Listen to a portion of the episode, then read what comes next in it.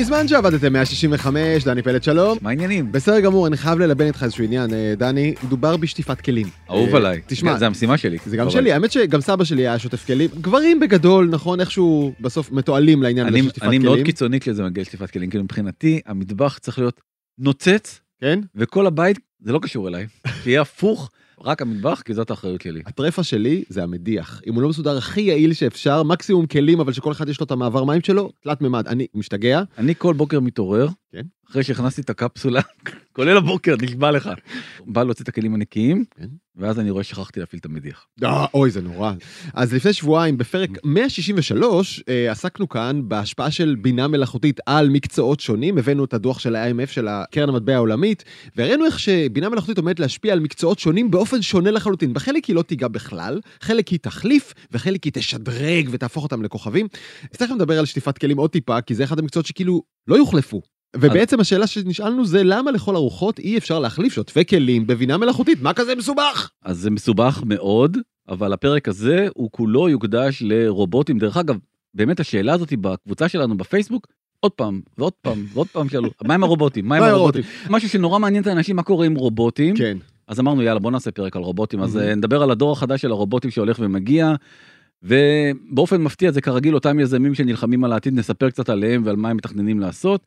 ואני חושב שאולי הנקודה הכי מעניינת, וזה בעצם הסיבוב שאנחנו מביאים פה, זה איך אנחנו כבני אנוש מתמודדים בעולם שיהיה בו רובוטים. זה הולך לקרות עוד מעט, ומה אנחנו הולכים לעשות, וגם ניתן הצצה מוזרה מאוד לעתיד, שפתאום נפלה עלינו ביום שישי הזה בטיימינג מושלם לפרק שאנחנו זה, עושים. זה בעצם אה, אולי המכנה המשותף לכל מה שנדבר עליו זה החזית בין בני אדם וטכנולוגיה אבל ממש ברמה הגופנית. לגמרי. כן? זה הולך לגעת בנו. נכון. אישית. אוגוסט אה, 2021, אילון מאסק מספר על המיזם החדש שלו, אופטימוס קוראים לו. מהמם, זה חי בתוך אה, טסלה.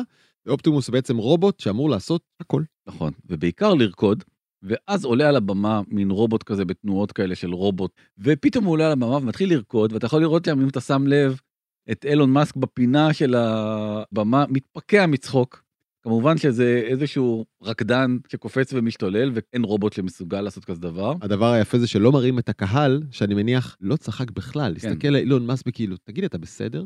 הוא לא בסדר, לא יודעים בסדר. שהוא לא בסדר. תודה על הספוילר. לא, התשובה היא לא. אומר לך, בדקתי לא. ולפני חודש משחררים את הדור הבא, אופטימוס 2, וזה כבר נראה מדהים. ואני מתחיל את הוידאו ממש מהסוף שלו, כי שם דווקא מראים איך הוא, הרובוט לוקח בעדינות ביצה ומניח אותה. ומעביר איזה- מיד ליד כן, של ליד הרובוט. ליד. תראה מה עכשיו מראים. כן. אה, ועכשיו מראים שני אופטימוסים רוקדים בחינניות יחסית לרובוטים. יותר טוב ממני כבר, כמו ש...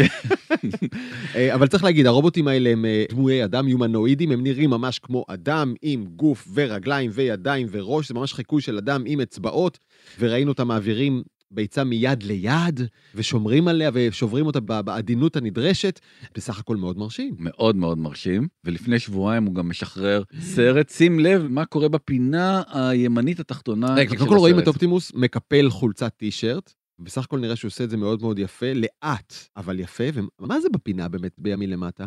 אז מה שנדחף לפריים, אנשים חדים גילו שבעצם בצד עומד אדם שמפעיל את הרובוט הזה עם כפפה על היד, והרובוט בכלל לא יודע לבד לקפל חולצה, אלא מישהו שולט על הזרועות שלו ומלמד אותו. כמובן שהוא התנצל, אילון מאסק. רגע, רגע, יש שם אדם עם כפפות, הכפפות חשות את כל התנועות של האדם, והן עוברות בלייב מהאצבעות שלך לאצבעות של הרובוט. הרובוט רק מחקה את מה שעושה האדם שלידו, הוא לא חושב על כלום והוא לא יודע מה הוא עושה, וללא האדם הדבר הזה לא קורה. נכון. אנחנו נסביר את זה, כי זאת אחת הדרכים הכי טובות ללמד רובוט איך להתנהג, לחקות אותנו. אבל זה רמאות, זה אבל הוא- רמאות. אבל הוא רמאות, זה לא פעם הראשונה שהוא מרמה אילון מאסק, הם פשוט כולם רמאים נוכלים, זה מעצבן.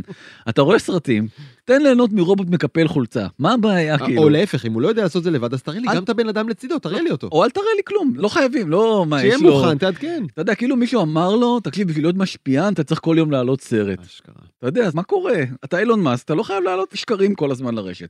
בוא נדבר שנייה, יש מחקר שפורסם על ידי כמה אוניברסיטאות אה, ביחד, והוא מדהים המחקר הזה, כי הכותרת שלו זה בדיוק מנסה להסביר את הנקודה שדיברנו עליה בהקשר של השטיפת כלים. למחקר קוראים דמויות אנושיות אינטליגנטיות בתהליך הייצור לצורך התמודדות במחסור בעובדים ופערי מיומנויות. אז באמת במשרות המאוד פשוטות האלה לכאורה, קשה מאוד למצוא עובדים גם בישראל, והרובוטים, שאנחנו רוצים שהם ילמדו את הפעולות האלה, הם עדיין לא נמצאים ברמת היכולות, והם נתנו בעצם איזשהו מין ציר זמן של איך אנחנו מתקדמים עם העולם הזה של הרובוטים, כי הרי זה לא משהו חדש רובוטים, יש המון זמן רובוטים מסביבנו, אז התחיל, הדור הראשון של הרובוטים היה יודע לעשות משימה אחת, מין, תחשוב על מנוף כזו, זרוע שיודעת לקחת ממקום אחד ולהביא למקום שני פעולה אחת מאוד מונוטונית. התקדמנו לדור השני של הרובוטים, שאני זוכר שזה קרה, שאותה זרוע נגיד ידעה לעשות כמה משימות. לערבב משהו עם מכחול, ואז אחרי זה להזיז את ה... לא יודע, קופסת צבע ממקום אחד למקום אחר. זאת אומרת, אותה זרוע ידעה לעשות כמה פעולות. אבל כל זה כמובן מתוכנת מראש, סדר קבוע, ללא שיקול דעת, ללא חישה של הסביבה שלה. נכון, והגענו לשלב השלישי, שבו אמזון כרגע נראית כמו המלכה הבלתי מעורערת, שרובוטים יודעים לתקשר אחד עם השני. אז תחשוב על ה... תמיד מראים את כל הרובוטים האלה במחסנים שרצים אחד על השני. זזים בתיאום. כן, אז הם לא נתקעים אחד בשני. איך הם לא נתקעים אחד בשני? הם מבינים לא רק מה המשימה שלהם, אלא גם מה הרובוטים מסביבם צריכים לעשות. קוראים לזה cobots, זה בעצם השלב שאנחנו נמצאים בו היום. cooperative robots. נכון, והשלב הרביעי, בדיוק כמו שאמרת, ועשית ספוילר למה שאני רוצה להראות, זה שיהיה רובוטים אינטליגנטיים, Humanoids, כאילו זה השלב הרביעי, שהציפייה שלך שהם יפעלו כמו שאתה פועל, רק במבנה של רובוט. והשאלה הגדולה, מתי נראה את הרובוטים האלה, זה עדיין שאלה לא פתורה. אבל כל מיני insiders בתוך טסלה, לפי גיוסים וכל מיני כאלה, מעריכים שב-2027, שזה ממש עוד שנייה, כאילו עוד שלוש שנים מהיום, נוכל לקנות רובוט כזה של אה, טסלה. השאלה הנוספת, העיקרית והמאוד מעניינת, זה מה יהיה מחיר של כזה רובוט. אז יש פה איזה שרטוט גאוני, שאומר שכמה שהמחיר יהיה יותר גבוה, אז ככה יקנו פחות. וואלה. מפתיע, נכון? לבד זה. לבד הם תכננו את זה, ויש סימן שאלה גדול. כאילו כל מחיר בין אלף דולר למאה אלף דולר, הכל נשמע הגיוני. ממש ככה. זה בדיוק מה שאומרים, שלאילון מאסק יש טכניקה, בה הוא גובה מחירים מופרעים לרובוטים הראשונים. הסיבה היא שתמיד יהיו אנשים מעט אנשים שיהיו ה-early adapters, שתמיד יהיו מוכנים לקנות את הרובוטים האלה במחיר המאוד גבוה.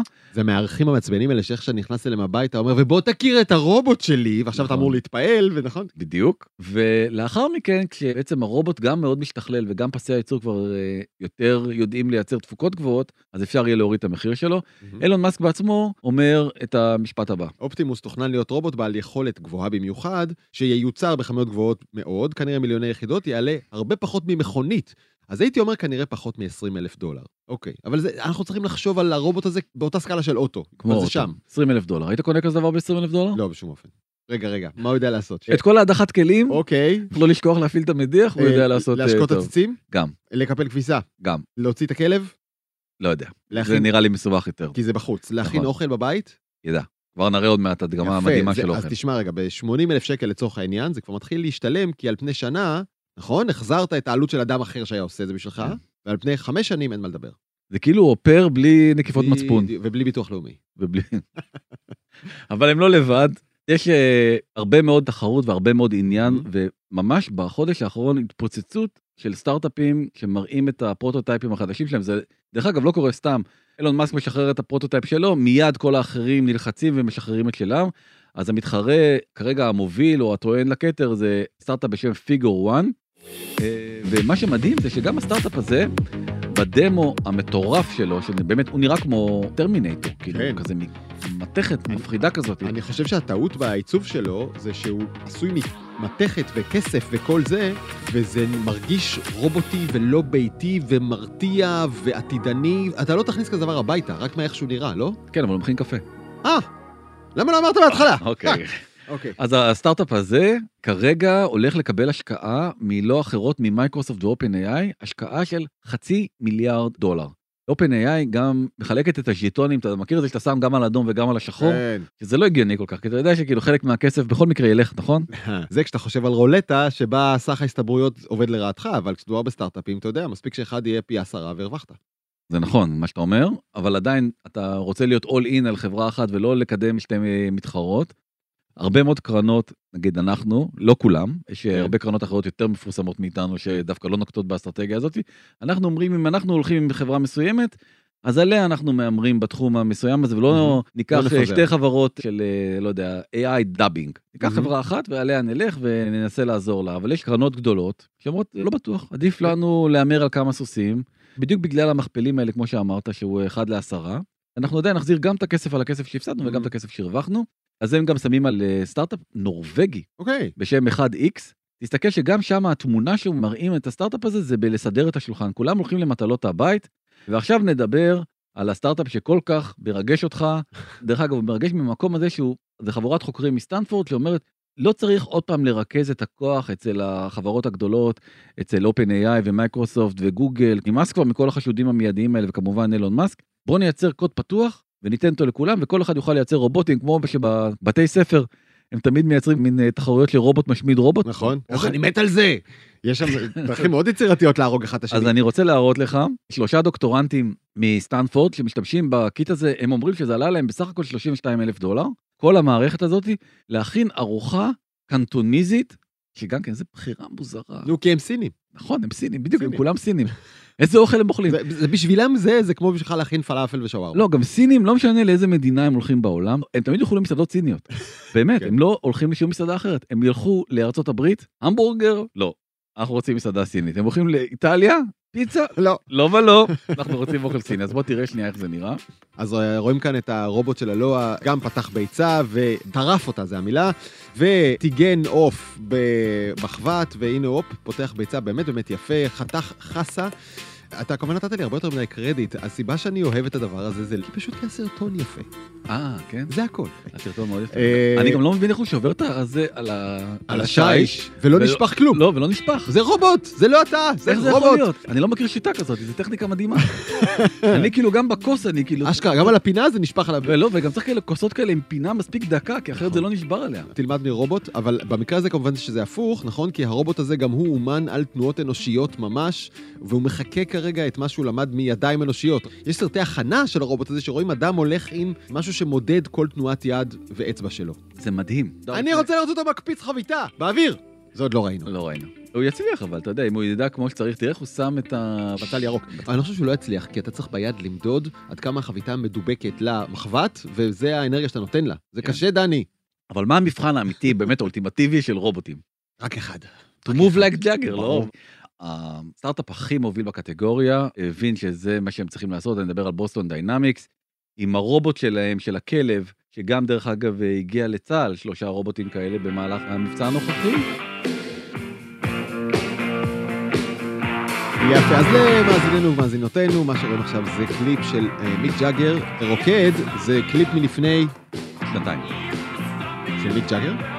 אה, הקליפ לא...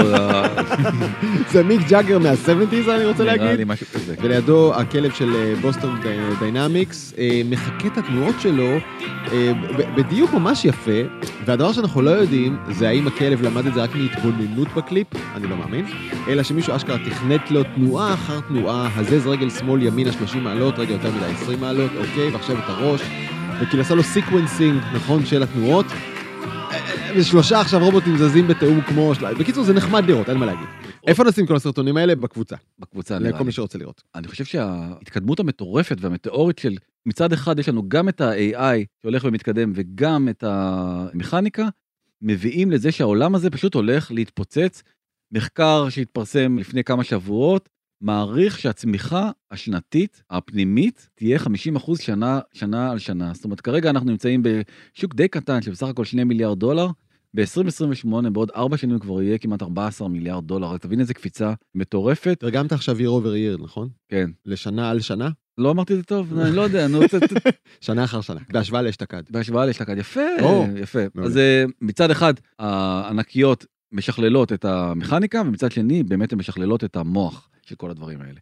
אז אילון מאסק התחיל כבר גיוס, גייס כבר חצי מיליארד דולר ומתכנן לגייס עוד שישה מיליארד דולר נוספים, הוא הכריז על זה שבוע שעבר, על מנת לשפר את יכולות ה-AI הפנימיות שלו ולהתחרות ב-OpenAI, וכמובן, כמו שאמרנו קודם, סאם אלטמן וסטיה נדלה מסתכלים על כל הסטארט-אפים האלה, משקיעים בכולם, והשאלה, אני חושב, העיקרית מבחינתנו, בני האנוש, אנו, אזרחים, שמסתכלים על כל היופי הזה, אתה מלחיץ אותי? לאן זה הולך מבחינתנו? זאת השאלה הגדולה, כי אני מרגיש קצת ששעון החול שלנו הולך ונגמר. פתאום כשאני קראתי את הדבר הזה, נזכרתי בספר המדהים של אה, יובל אה, נוח הררי, היסטוריה של המחר, מהמם. שאתה יודע, אני חושב שהוא יצא ב-2017, אם אני לא טועה, אני לא בטוח, משהו כזה. כאילו, ידעו שיש כזה דבר AI, אבל אף אחד לא ידע לאן הדבר הזה כן. הולך, וזה היה נראה לי שקראתי את הספר, אמרתי, וואו, איזה חשיבה מעניינת ובדיונית. מדובר בסופר מדע בדיוני. כן. יצא ב-2015, והוא כתב כבר אז שאנחנו נשתמש בממשקי מוח מחשב ישירים כדי ליצור סייבורגים. וסייבורג הוא ישות שמשלבת חלקים אורגניים, כלומר גופניים, עם חלקים אנ-אורגניים, כלומר חומרה ותוכנה. וייתכן שנצליח לברוא יצורים אורגניים לחלוטין שהם סייבורגים. המוצרים העיקריים של כלכלת המאה ה-21 לא יהיו טקסטיל, כלי רכב וכלי נשק, אלא גוף, מוח ותבונה. לאחר 4 מיליארד שנים של חיים אורגניים שעוצבו על ידי ברירה טבעית, אבולוציה, המדע פותח את עידן החיים האנ-אורגניים שעוצבו על ידי תכנון תבוני. כלומר, זה לא שהטבע עם אבולוציה מחליט מהו היצור שישרוד, אלא תכנון תבוני אנושי, לפחות כרגע, הוא זה שיכול לחבר חלקים גם אנושיים ביולוגיים וגם תוכנה וחומרה לכדי סייבורג. וב-1940, בעיצומה של מלחמת העולם השנייה, שני קומיקסאים יהודים המציאו דמות שקוראים לה קפטן אמריקה. מהמם. ומה זה היה קפטן אמריקה? ארה"ב אז עוד לא הייתה חלק מהמלחמה, אבל קפטן אמריקה היה איזה מין גיבור על, שבעצם הכניסו לו איזה מין נסיוב, אם אני לא טועה, לתוך הגוף, אל תתפוס אותי, אני אמרתי לך, אני לא כזה חזק במרוויל, לא זוכר. והוא נהיה מין סופרמן ביוני כזה, בגלל ניסוי של הצבא, ובא להגן על אה, בעלות הברית, ולשמור ולנצח את הנאצים הרעים. מצאתי מחקר מרתק של בחור שנקרא ברטלן מסקו, שהוא עתידן, הוא גם MD וגם PhD, זאת אומרת, הוא גם רופא וגם יש לו אה, דוקטור לפילוסופיה, והוא אומר, אפשר לחלק את בני אדם לשלוש קטגוריות. קטגוריה ראשונה, זה כל מיני הרחבות סייבורג נשלפות. מה זה הרחבות סייבורג נשלפות? זה כלים שמעצימים את האדם וניתנים להסרה בקלות בסוף השימוש. הדוגמה הכי טובה שנדבר עליה בהמשך הפרק, ותישארו כי זה ממש מדהים, זה Vision Pro, המשקפי ה-AR, VR, המציאות המדומה של אפל. אז אני חווה חוויה, אני מסיר את המשקפיים, תמה החוויה. האופציה השנייה זה בני אדם סייבורגים, שעליהם גם דיבר אה, יובל נוח הררי, טכנולוגיות שגורמות לשינוי מתמשך, אך לא בלתי הפיך, כמו גפיים תותבות, אה, קעקועים דיגיטליים ושתלים ביונים. כן, שאגב, אלה דברים שכבר קיימים, ראינו כבר אנשים שמפעילים ידיים, נכון? שהם לא שלהם, אנשים קטועים שחיברו להם שליטה באצבעות וכולי באמצעות כל מיני אמצעים אה, עצביים.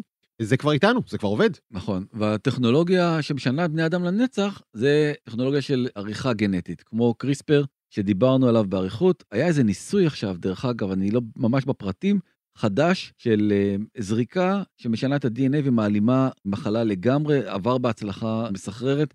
אנחנו נשמע הרבה מאוד על קריספר בשנים הקרובות, אבל שם באמת עולות השאלות האתיות והמוסריות ביותר. דיברנו, אם אתה זוכר, בפרק ההוא על הרופא הסיני שהעלים את האיידס לילדים ובעצם שינה את הגנטיקה. התכוון, זה לא הלך לו, אבל הוא התכוון. האמירה הזאת, קריספר, היום משתמשים בו כדי לרפא מחלות, אבל באותה מידה אפשר להשתמש בו כדי לתת לך תכונות סופר על. נכון, ושם עולות השאלות. כן, להיות אוקיי. גובה 2 מטר 50, למשל, איי-קיו 7000. וכן הלאה וכן הלאה. מהמם. כמו שאמרת, זה לא משהו חדש. זאת אומרת, כל העניין הזה של אה, Brain Computer Interface, או שנקרא בקצרה BCI, זה מושג שהומצא על ידי פרופסור ז'אק וידל מאוניברסיטת אה, UCLA בארצות הברית ב-1973. שזה מהמם שהוא היה יכול לחשוב על זה, שהוא היה במרחק עשרות שנים מהאפשרות הטכנית לבדוק את זה בכלל. כבר ב-78 הוא בעצם הגדיר את ה-BCI Challenge, וב-78 כבר ה challenge הזה נענה. זה לא נכון שזה היה עשרות שנים, כי עוד בשנות ה-60 כבר עשו ניסויים, אחד הניסויים המפורסמים זה ניסוי על חתולים, שחיברו להם אלקטרודות למוח ונתנו זרם חשמלי כדי להקטין את האגרסיות שלהם.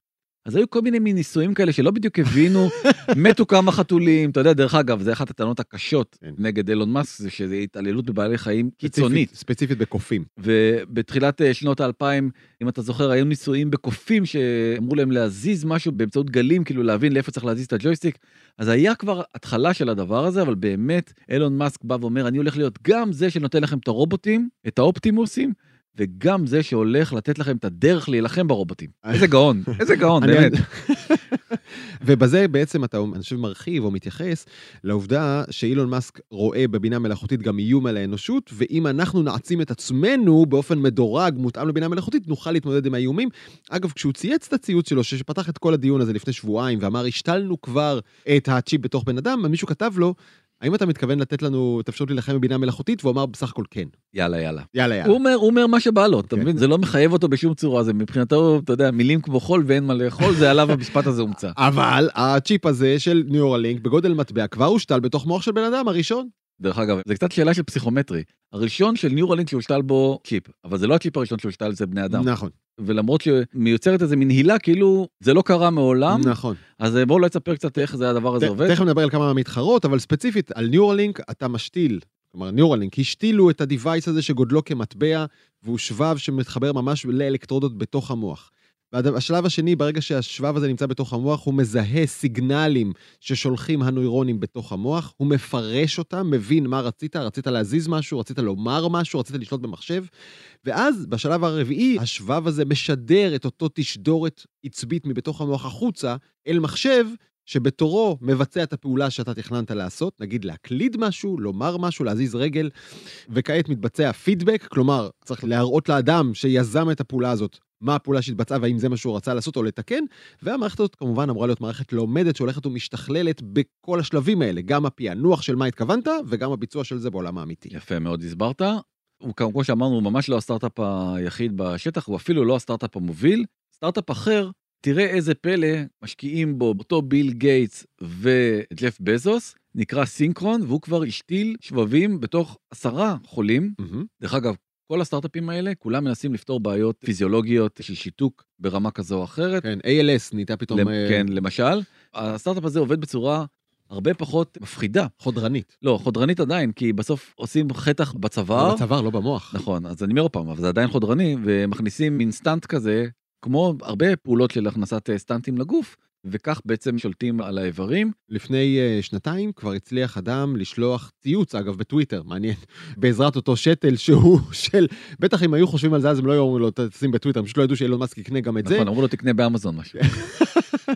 אבל מעניין אגב שאנחנו הכי מכירים את Neuralink, לא כי הוא הכי מתקדם, כמו שאמרת, אלא כי הוא שייך לאילון מאסק, שהוא הכי בולט, ובמקרה גם מחזיק בטוויטר איקס, וככה אה, יצר לעצמו תדמית של הכי מתקדם, אבל הוא לאו דווקא. הוא גאון, שיווקי, הוא קרא לצ'יפ הזה Telepathy, כאילו טלפתיה. איזה שם. איזה גאון, איזה שם. איזה גאון, פשוט הוא, אתה יודע, זה כן. כמו ה Autopilot שהורג מלא אנשים בטסלה.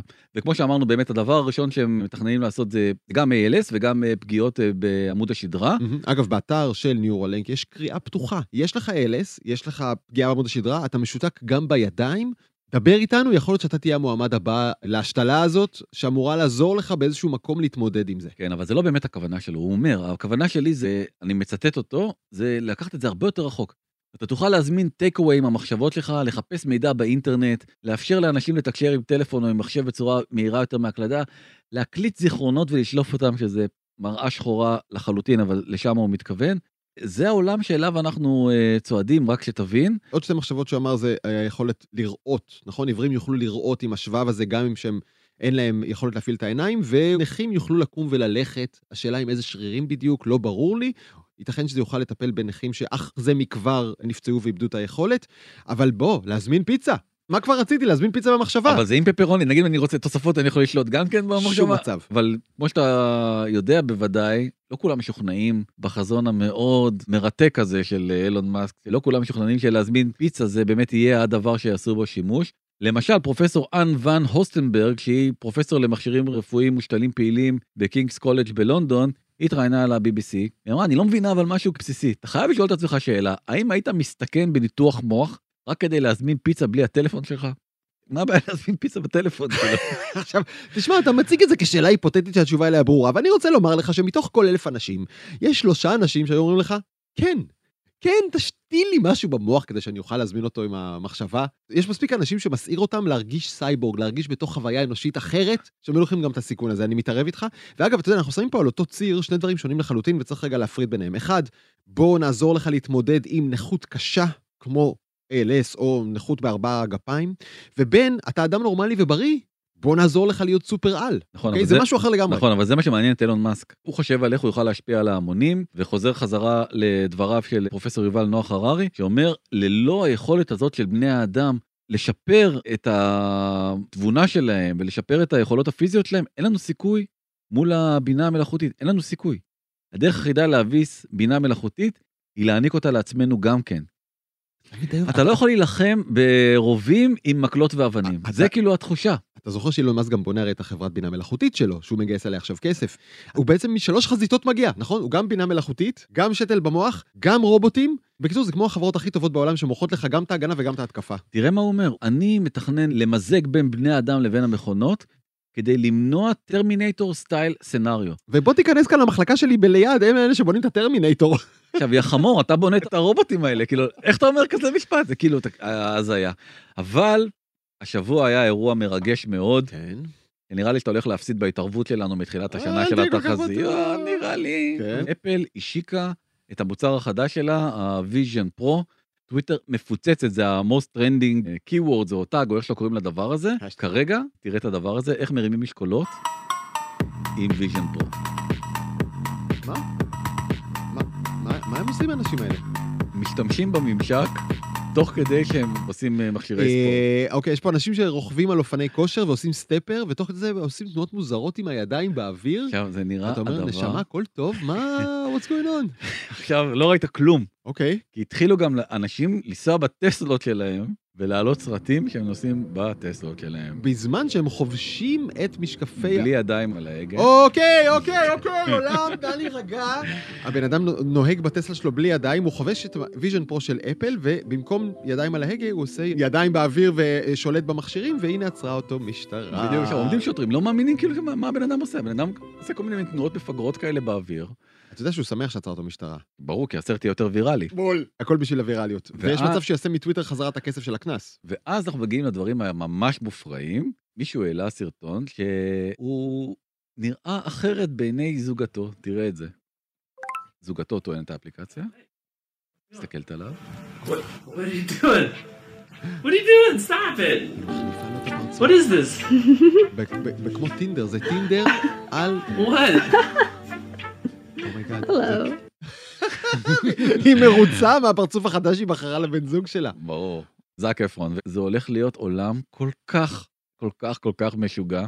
עכשיו תשמע, אני לא זוכר בדיוק באיזה שנה זה היה, אבל אני זוכר שפעם ראשונה הלכתי ברחוב, וראיתי מישהי צורחת בתוך האוטו לעצמה. שאגות, אתה יודע, החלונות היו סגורים, אבל היה אפשר לשמוע את ההדף של הצעקות, למרות שהחלונות היו סגורים. ולא הבנתי מה היא עושה. אמרתי, וואו, איזה משוגעת. ואז התוודעתי להמצאה חדשה שנקראת דיבורית. הייתה לה דיבורית באוטו, והיא צעקה על מישהו, אני לא יודע על מי, אבל היא צעקה על מישהו דרך הדיבורית. עכשיו, בהתחלה זה היה, אתה יודע, למי שלא מכיר את הטכנולוגיה, זה נראה כאילו, אה, זה, כן, כמו שאני מדבר איתך, קורה לא פעם ולא פעמיים, אני אומר לך, דרור, מה קורה? ואתה עושה לי את התנועה המעצבנת הזאת של... מחווה על האוזן שלי, כי יש בפנים. אוזנייה קטנה ובה יש טלפון. אתה יודע, אנחנו כאילו מתרגלים כל הזמן למין קודים חדשים של התנהגות, שהם לא מקובלים עלינו, ואני אספר לך את זה כי כל הדבר המשוגע הזה שאתה רואה את האנשים הולכים ברחוב ועושים תנועות עם הידיים, זה יראה לך בעוד חודש, חודשיים, שנה, שנתיים, הדבר הכי הגיוני בעולם. כן. וקייסי נייסס, שהוא באמת 200 צעדים מלפנינו, כתב מדהים, הוא העלה סרט של 10 דקות שאני ממליץ לכולם לראות אותו, אני רוצה לראות לך את הסיכום שלו כמה שניות מתוכו. the real world moving all around me. But I had like a big screen up where I was watching a Mr. Beast video. And then over here I had this keyboard that I could interact with. And over here I had my iMessages. And over here I had my Apple TV and then all of my apps. And they're floating in Times Square in the middle of New York City. They're floating there and I'm actually there. And there's actual humans around me. And in that moment, I was like, holy shit. This is the future of computing that everyone's been promising for like the last 15 years. This is something that let me like truly peek into where we're at, where all of this is going. הוא ממשיך וממשיך, אבל הוא כל כך מבין משהו שהוא מאוד עמוק. אנחנו כולנו שואפים להיות סייבורגים, זה העולם כרגע מתחלק לאלה שחוו את זה, ובהלם מהחוויה שהם חוו, ולאלה שלא חוו את זה. דרך אגב, מסיים את הסרטון בתקנו מניית אפל. כאילו זה כל כך גדול הולך להיות הדבר הזה שתקנו מניית אפל, אני לא יודע אם הוא צודק או לא צודק, עוד פעם לא חוויתי את זה. גם אז כשדיברנו על התחזיות, סיפרתי לך, חברים שלי שעובדים באפל, וחבשו את הגוגלס המוזרים האלה, אמרו לך תקנה מניה? לא, אמרו לי, שמע, זה משהו מדהים. עכשיו, אתה יודע, בסוף זה הרבה מאוד דברים, זה גם באמת, האם זה אופנתי או לא אופנתי, וזה מעניין מאוד מה יהיה, עדיין, אתה יודע, the jury is still out, אנחנו עוד לא יודעים כן. האם באמת הדבר הזה יאומץ בצורה רחבה, כן או לא, אבל החוויה היא חוויה שמקרבת אותנו לעולם הבא, שבו אנחנו והמכשירים הופכים להיות אה, ישות אחת. הרעיון של סופר uh, הומנס הוא שימוש בביו-הנדסה ובינה מלאכותית כדי לשדרג את היכולות האנושיות, אומר פרופסור יובל נוח הררי. אם הם ישתמשו ביכולות הללו כדי לשנות את עצמם, את דעתם ואת הרצונות שלהם, אז אין לנו דרך לחזות מה הם ירצו לעשות בעתיד. אנחנו נגיד uh, תודה לעורכת שלנו אפרת מירון ולתומר וולף על הסיוע הטכני. יש לנו היום הפתעה חדשה, מהמם. ריכזנו את כל הלינקים ואת כל הדברים במין אה, מיני אתר חדש, לינקטרי כזה, אם אתה רוצה לקרוא לזה, כן. אבל הרבה הרבה יותר טוב. זה חברת וויקס הישראלית, הם נתנו לנו את זה, הכתובת של זה זה www.hopp.bזמן. כנסו לשם ומחכה לכם שם בעצם הלינקים של מה שראיתם כאן הכל עכשיו. של הכל הכל הכל. אם יש לכם הערות, תיקונים, הסתייגויות, הצעות, 0376-76012 בוואטסאפ או במייל בזמן את קשת מקף טבעי.com וכמובן הדיונים אה, ממשיכים לתסוס בקבוצה שלנו בפייסבוק בזמן שעבדתם הקבוצה. עד פה, תודה, יאללה ביי.